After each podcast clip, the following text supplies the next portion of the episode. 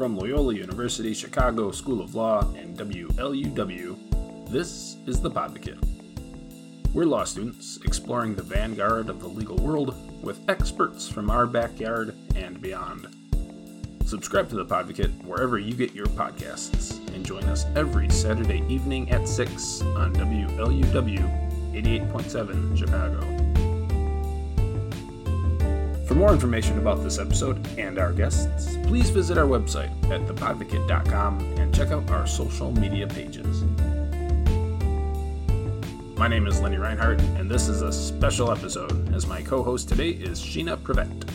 Sheena is a 3L in Loyola's Weekend JD program and is pursuing her certificate in public interest and social justice, a requirement of which is the Public Interest Seminar pushes students to undertake projects which advance topics related to public interest. As such, Sheena is joining me on the Podvocate today for her interview with Heidi Cerneka. As you'll hear in just a moment, Heidi has devoted her career to advocating for incarcerated women in Latin America and beyond. Currently, Heidi works with asylum seekers in El Paso, Texas, and Ciudad Juarez, Chihuahua, Mexico. Hi, Heidi. Uh, thanks so much for joining us today. I'm really looking forward to knowing more about you. You've such an impressive career, an amazing journey that you've gone on. Give us the short story. Explain how you began your career and how you got to where you are now. I like to say that I think I was just born with, with an extra it's not fair gene. And so I, I, think my whole life trajectory has always been about trying to find ways to make things more fair, more just, more inclusive. Pretty much all of my career options teaching high school in Belize, working at a drug treatment program for women, have all kind of had that focus. But my last job before law school, I worked with incarcerated women in Brazil, but I also did that kind of at a national and international level with some UN stuff, all related to incarcerated women. People always thought I was an attorney anyway. And at some point, I just thought, you know, it would be helpful to put tools and skills under this and so I made the decision to go to law school. But I just think, yeah, for, I just think it's a human constitution thing. And I have always been a, a strong advocate and passionate about trying to make this world a more just place. I think that's so compelling. And personally, I'm considering a career in international human rights work after law school. And I want to know more about the work that you're doing. But before we sort of talk about that in a little more detail, I'm interested in your experience with transitioning careers. I also have a previous career. Um, and what was that like for you? You know, I'm actually part of an organization called Maryknoll Missioners. And so I go where the organization is, and then based on our skills, we look for positions. The advantage to that is that when I started working at Las Americas, they had a full time attorney pretty much, and they didn't have to pay me. So I wasn't competing with people that had prior experience for a salary. And so I think one thing for transitioning is really all the experience you bring into that career change, like life experience, prior job experience, volunteer experience, and everything like that. I feel like in a lot of ways, it's a transition because now I'm acting and practicing law, acting as a lawyer and practicing law. Um, but I feel like I'm still advocating for mm-hmm. people in a way that's n- not different it's the same passion, the same activism, and the same care for justice. Yeah, it sounds like there was in your situation a very sort of transferable skill set that really was only differentiated by getting the the formal JD that you could now say that you had that but continue on doing the same work. Yeah, so I think it wasn't as huge a transition as some people who completely change fields. And in those first years with your JD, did you feel like the work that you were asked as an attorney to undertake it was consistent with the experience that you previously had? Or do you feel like it was really the more traditional first year attorney, perhaps not as difficult, much more of the doer type work? What was it like in your case? Probably a mix of that. I mean, I definitely became personally familiar with the idea of the imposter syndrome and and feeling like I, I didn't know enough to be representing people in people's lives and that they were all going to figure that out and realize that I wasn't really an attorney, although I was. And that's when I, you know, that's when I started talking to people who were like, yeah, that's totally normal when you start. can last a couple years. I think because of what I'm doing as an immigration lawyer, I think I'm I still feel strongly that I'm an advocate. I just have different rules to play by and kind of more rules. You know, like I have to be careful about how I do things. I have more tools also, motions before a judge, things like that, you know, but there's also more rules about how I advocate. And it's and it's in a way it's within the system instead of kind of fighting against a system. Post JD graduation, you know, what what role did you select to move forward with and why? So for my first year post graduation, I actually went to Kenya and I worked in two projects. I worked with Jesuit Refugee Services, accompanying people who had fled South Sudan, Ethiopia, other countries, and had come to Kenya. And so I was using law and studying law, but I wasn't practicing as an attorney because I was in another country. But it certainly helped me understand more how things work. Um, and the other thing I was doing was with incarcerated women again at a women's prison in Brazil. And I was supporting this really cool program they have where they train people, women in the prison to become paralegals so that they can assist themselves and their colleagues with their criminal cases. So, in some ways, that felt very much close to what I had been doing before. And you were really all along very confident that that was what you wanted long term for your work to center around? I know long term I want my work to center around advocacy for people. I, I think it was hugely important to do the immigration defense in El Paso because I have like kind of feet in the fire, boots on the ground, firsthand experience with how that whole immigration court system works, and even just representing people as an attorney. You know, I think had I gone straight from my JD graduation to a job with an organization to doing advocacy in an organization, I think I would still feel like an imposter attorney. You know, I think I still would feel like, did I need a JD to do this? Am I really lawyering? Just in a way of, of asking that question, I think that's different than now that I've had three years where I've actually legally represented people. And even though it was minimal, the first time that I signed a retainer with someone as their attorney, I, I was like, oh my God, I'm this person's attorney, um, which was intimidating, you know? Sure, yeah. You know, working with career services, some of the folks in the university, I've been left with the impression, and based off of what I can find online, it's incredibly competitive area of career focus, human rights law, and that sort of and such to break into. Uh, would you say that? Would you agree that that it is incredibly competitive?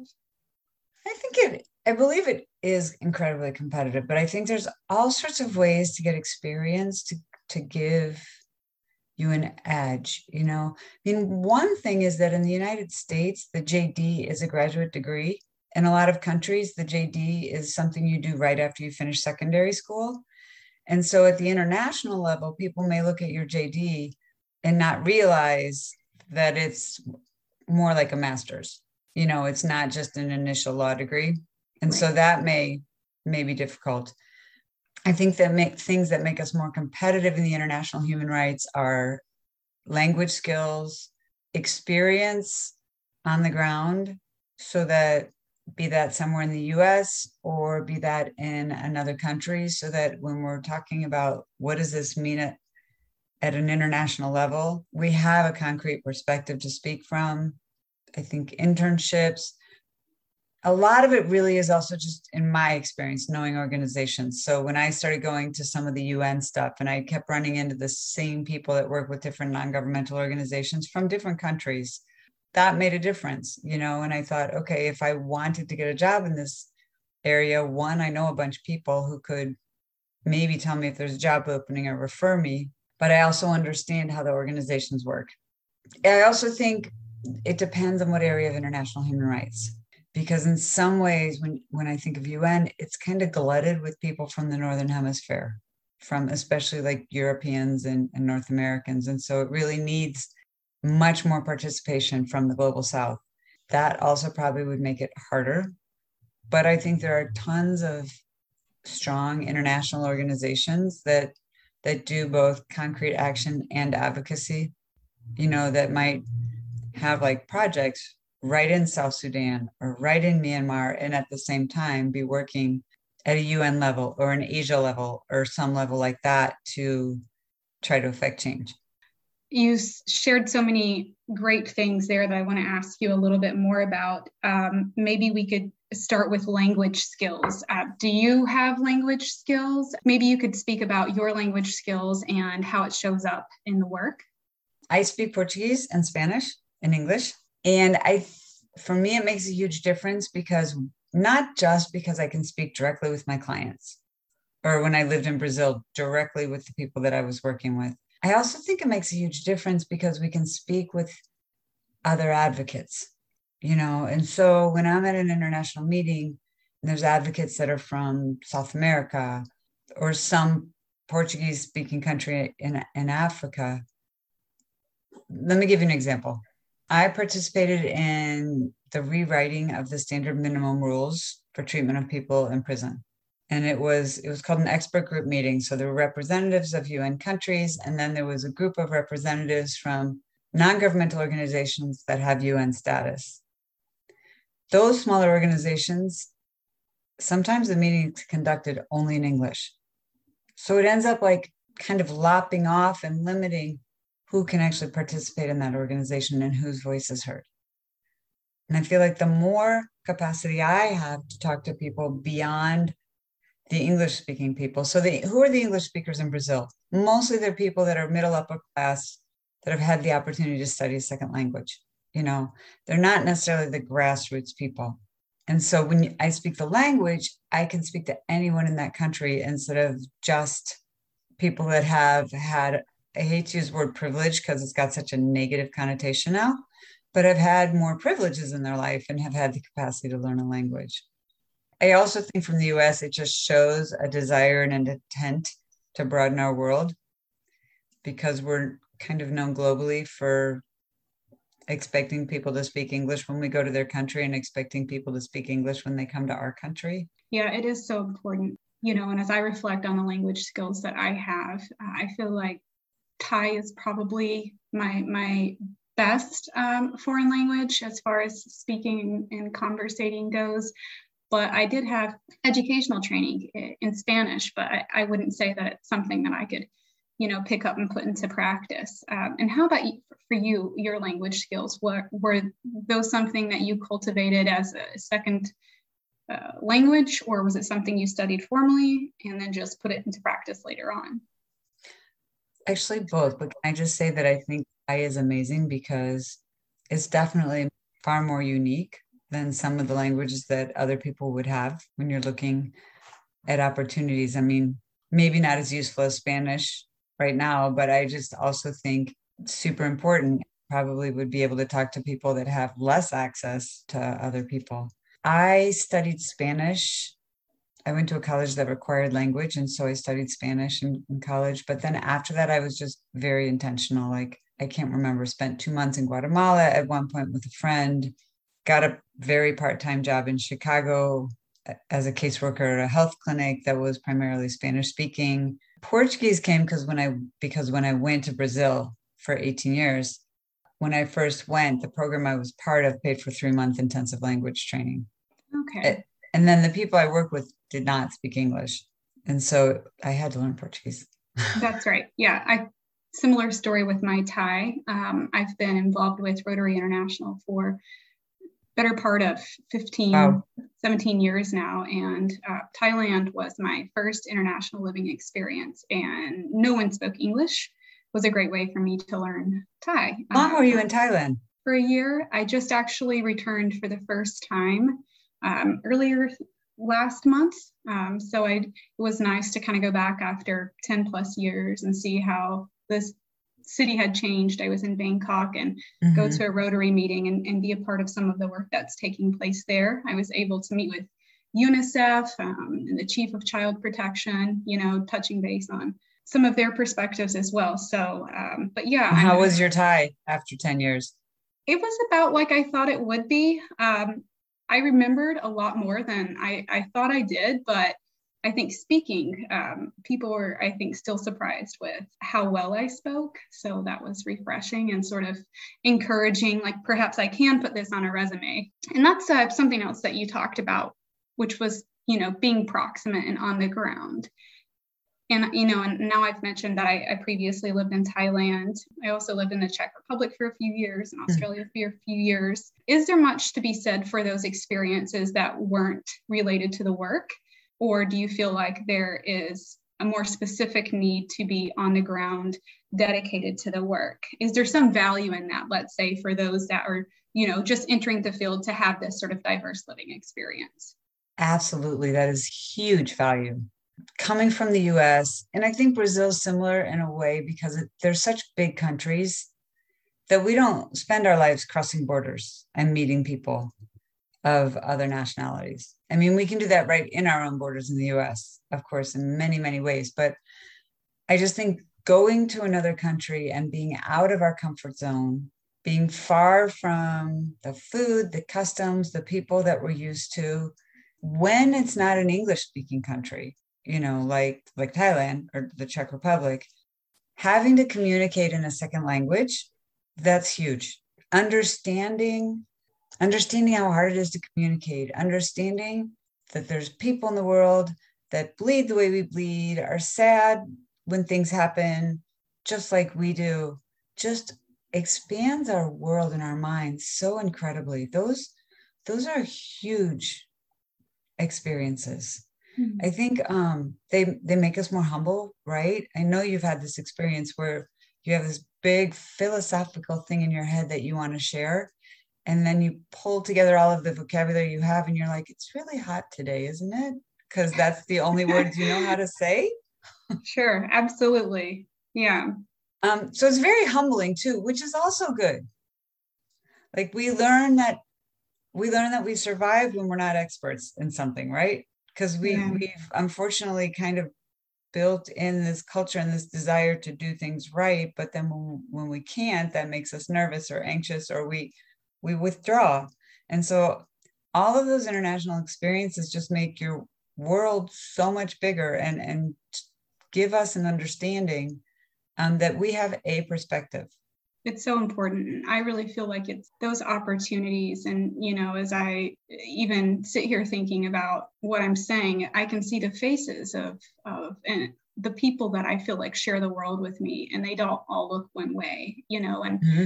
for me, that's really what drives me is to know that things are different in other places. And while I think a lot of the focus that I've seen through some of the public interest efforts at Loyola, we are really involved in the local community and maybe the, you know, a little bit more broader community. But I find that we really need to take um, a more holistic perspective and look at all the people, all the people of the world, and really consider, you know, what work needs to be done um, from that perspective. I can remember sort of having a breakdown moment last semester thinking, you know, but I don't understand. It's incredibly competitive, yet there's so much need. Why aren't we putting all of these, the folks who really want to get in, dig deep, and do good work? Why isn't there space for them to do that? I don't know. What, what are your thoughts there? I mean, mostly I think it's a funding question, of course. But I also feel like, I mean, what I love, I love being in the trenches. You know, I love being in the jails with the women in Brazil or being in the detention center working with my clients. But I do think that um, even if we had more resources, we don't want to kind of glut other countries with us and our ideas. And so if we had more resources, I feel like then we would need to have some people on the ground and some people doing more of the training trainers, you know, so that wherever it is, people in that community are learning with us and then they're the ones that are making things happen. I mean, maybe it would be worse if we had more resources because we would have more people going out thinking that we can fix things. I mean, I'm curious to hear what you think because you have all this experience. I, it does feel like a lot of it is is about resources though. I do understand the resources piece.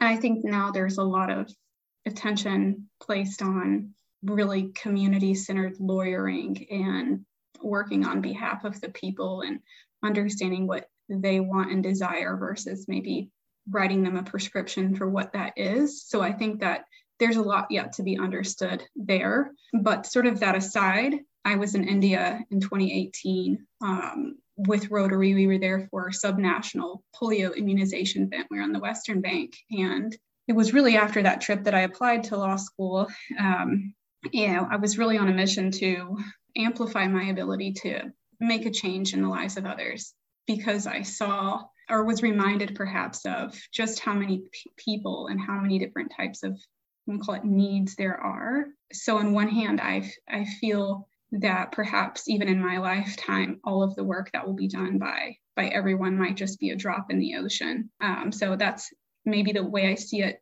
from one perspective. But you certainly wouldn't want to dilute the water with just one set of ideals or one philosophy. But maybe I feel like there could be a, a better balance. And I don't know what that is, and I don't have the solution. You're the expert. I was hoping you're going to tell no, me. No, but I mean, you are an expert. Look at all the experience you have going mm-hmm. places, hearing, meeting people, stepping in, and then stepping out, you know. Um, I think absolutely right. There's so much that needs fixing that we could have like think of it if we had the whole population doing this, then we'd all have a different frame of mind. But um, I do agree. There's so much that needs fixing. We could have so many more people. I really hope to see in the future uh, somehow, I think, just an increase in opportunity for people to figure out in what way they can contribute their skills. We see that through pro bono work, um, but we know that pro bono clients get a different service than a lot of um, folks who are able to afford representation and, and such. It's I don't know if bewildering is the right word, but I just often feel if we, if we are just a drop in the ocean and you know the world will just keep turning in whatever way, you have to hope for impact. You know, I feel like mm-hmm. people who are doing this type of work, they want to see the world change. They are committed to giving of giving themselves and of their lives to the furtherance of whatever their particular areas area or areas of interest are you know and i think that you have to sort of be compelled to believe that things will continue to improve and not just sort of regress um, to have the stamina to show up every day.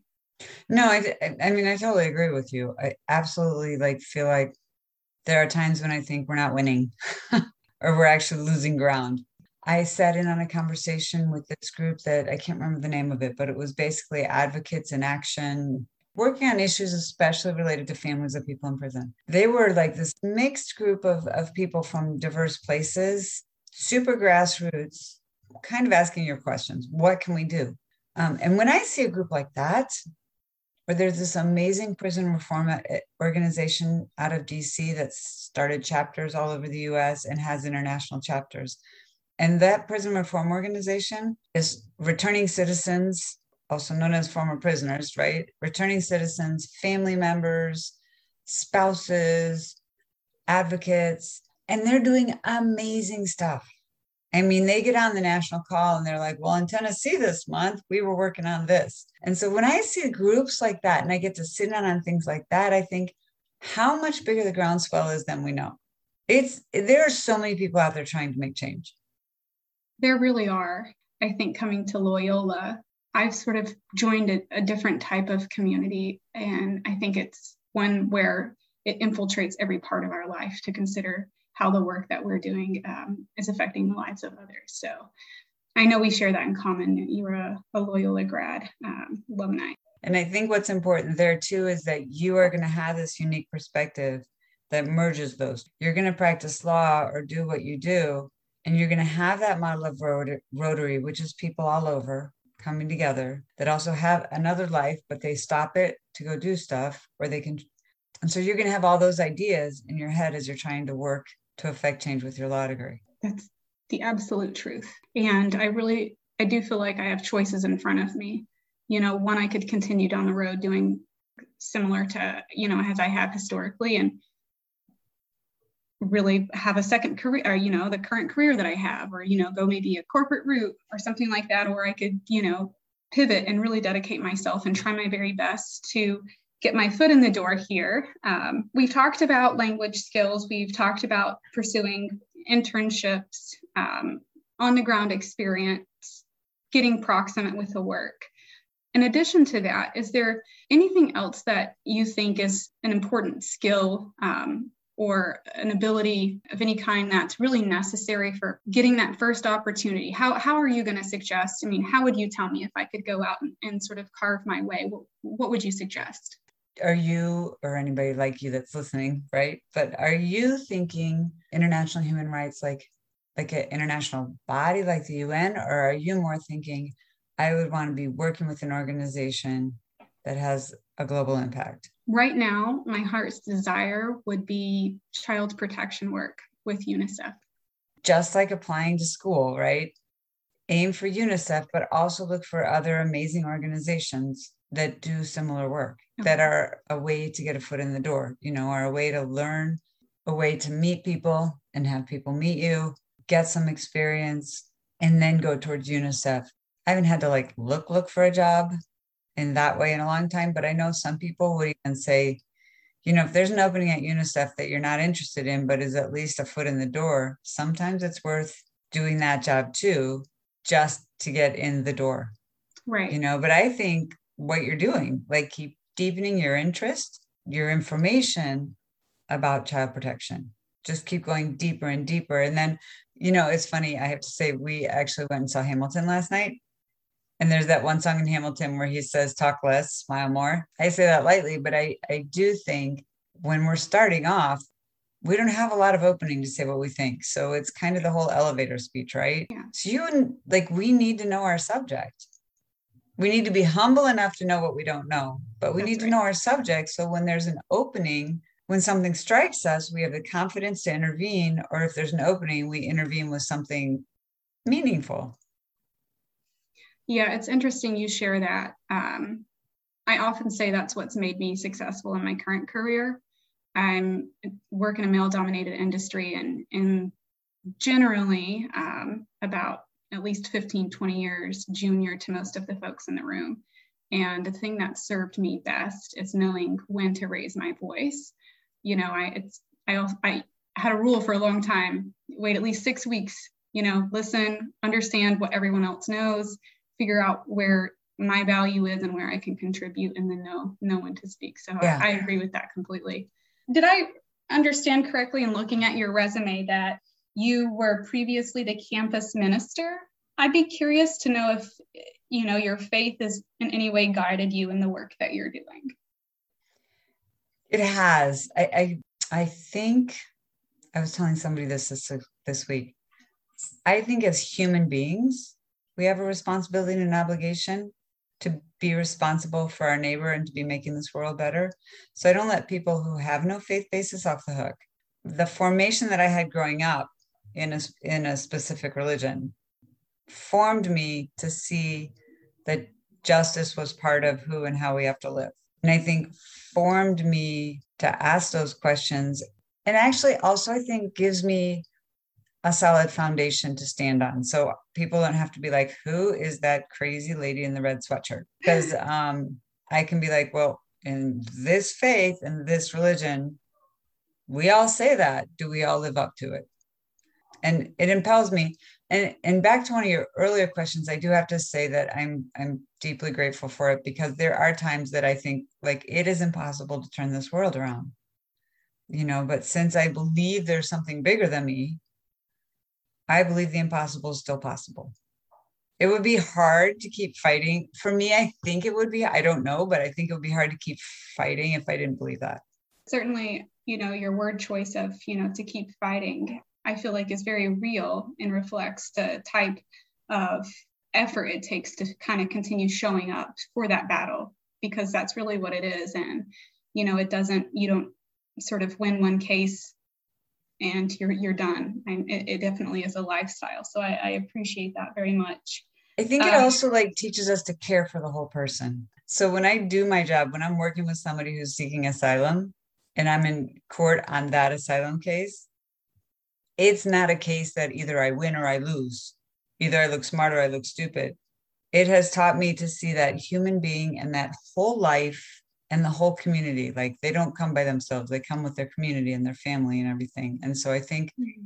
it's also taught me to see the whole person in front of me I really like that. I'm going to think about it in the days to come and what that means for me. But I think that's it's a really beautiful way to to look at to look at everything.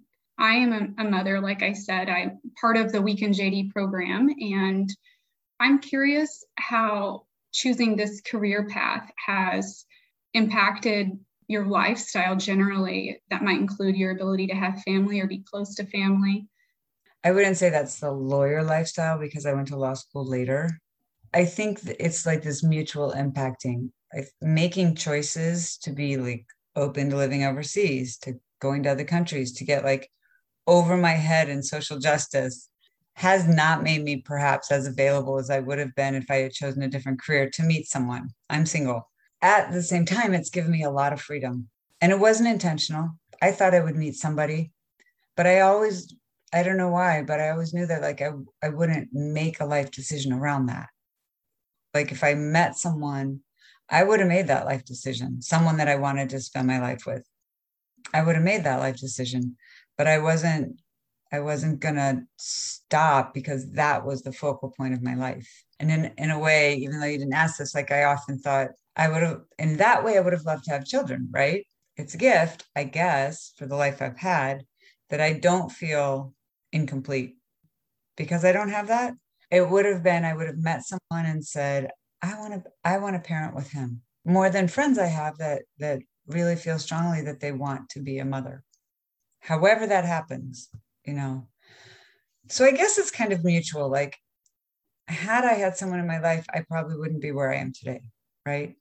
If I wasn't where I am today, maybe I would have had someone, but it's made this whole freedom and this opportunity to really follow where my life leads me.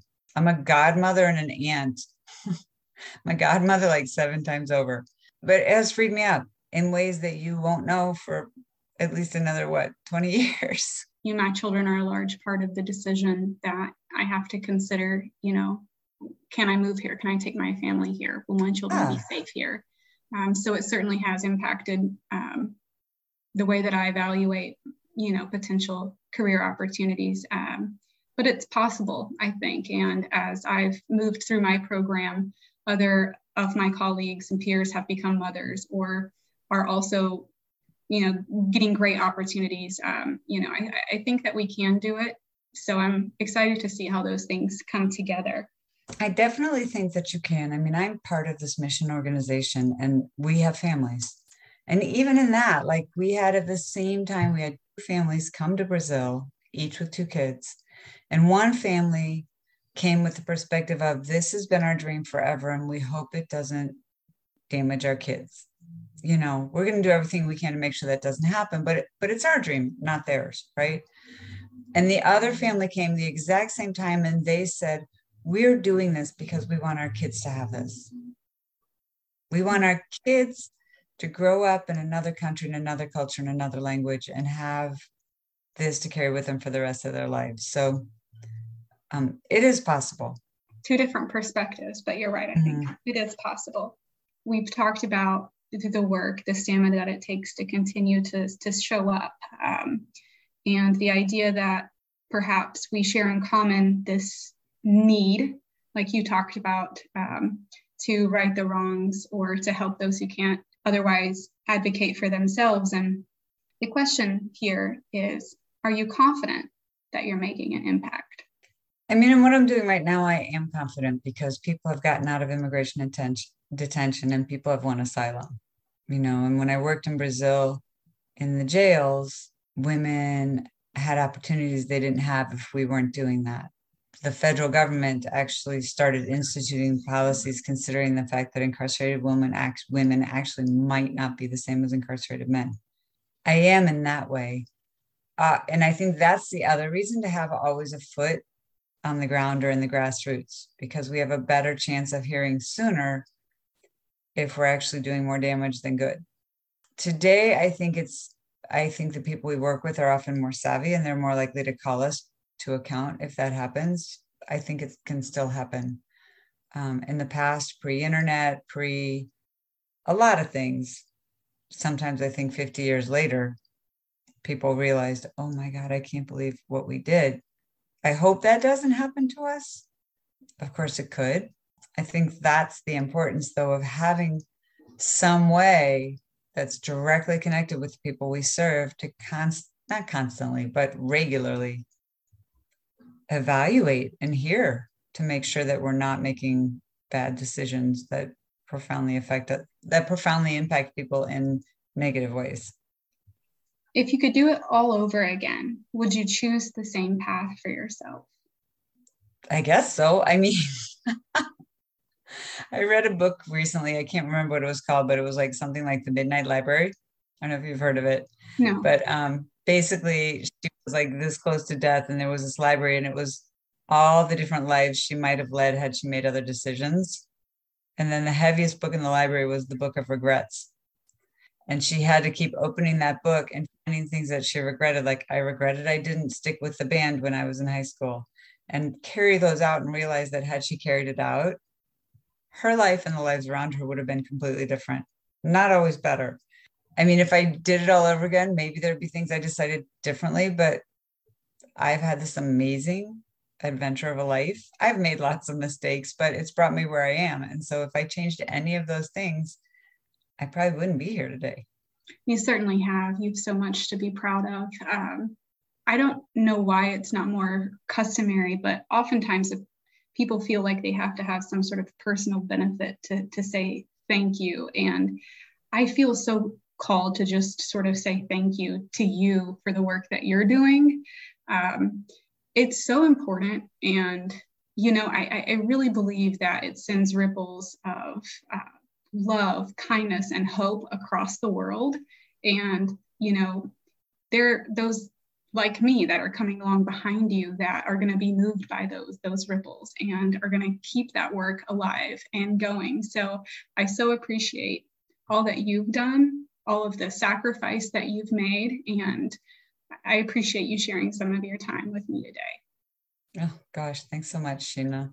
I conversations like this also give me hope because you're the next gener or one of the next generations you know? And and just keep reminding me that it, it's growing. It's not dying. It's getting bigger. We'll get there that's all from us here at the podvocate. Thanks again for joining us today. Our team wants to hear from you. If there's a topic you want the show to cover please email us at thepodvocate at gmail.com Visit our website at thepodvocate.com for more information on this episode and our guests. The Podvocate is produced by WLUW, the student run independent radio station broadcasting from the School of Communications at Loyola University Chicago. Our senior editors are Olivia Shea, Emmett Harrington, and Lenny Reinhardt. Our associate editors are Christy Paredes and Marissa Palwitz. Our editor in chief is Leanne Jossen. Special thanks to Professor John Dane for providing the resources and support to make this show possible.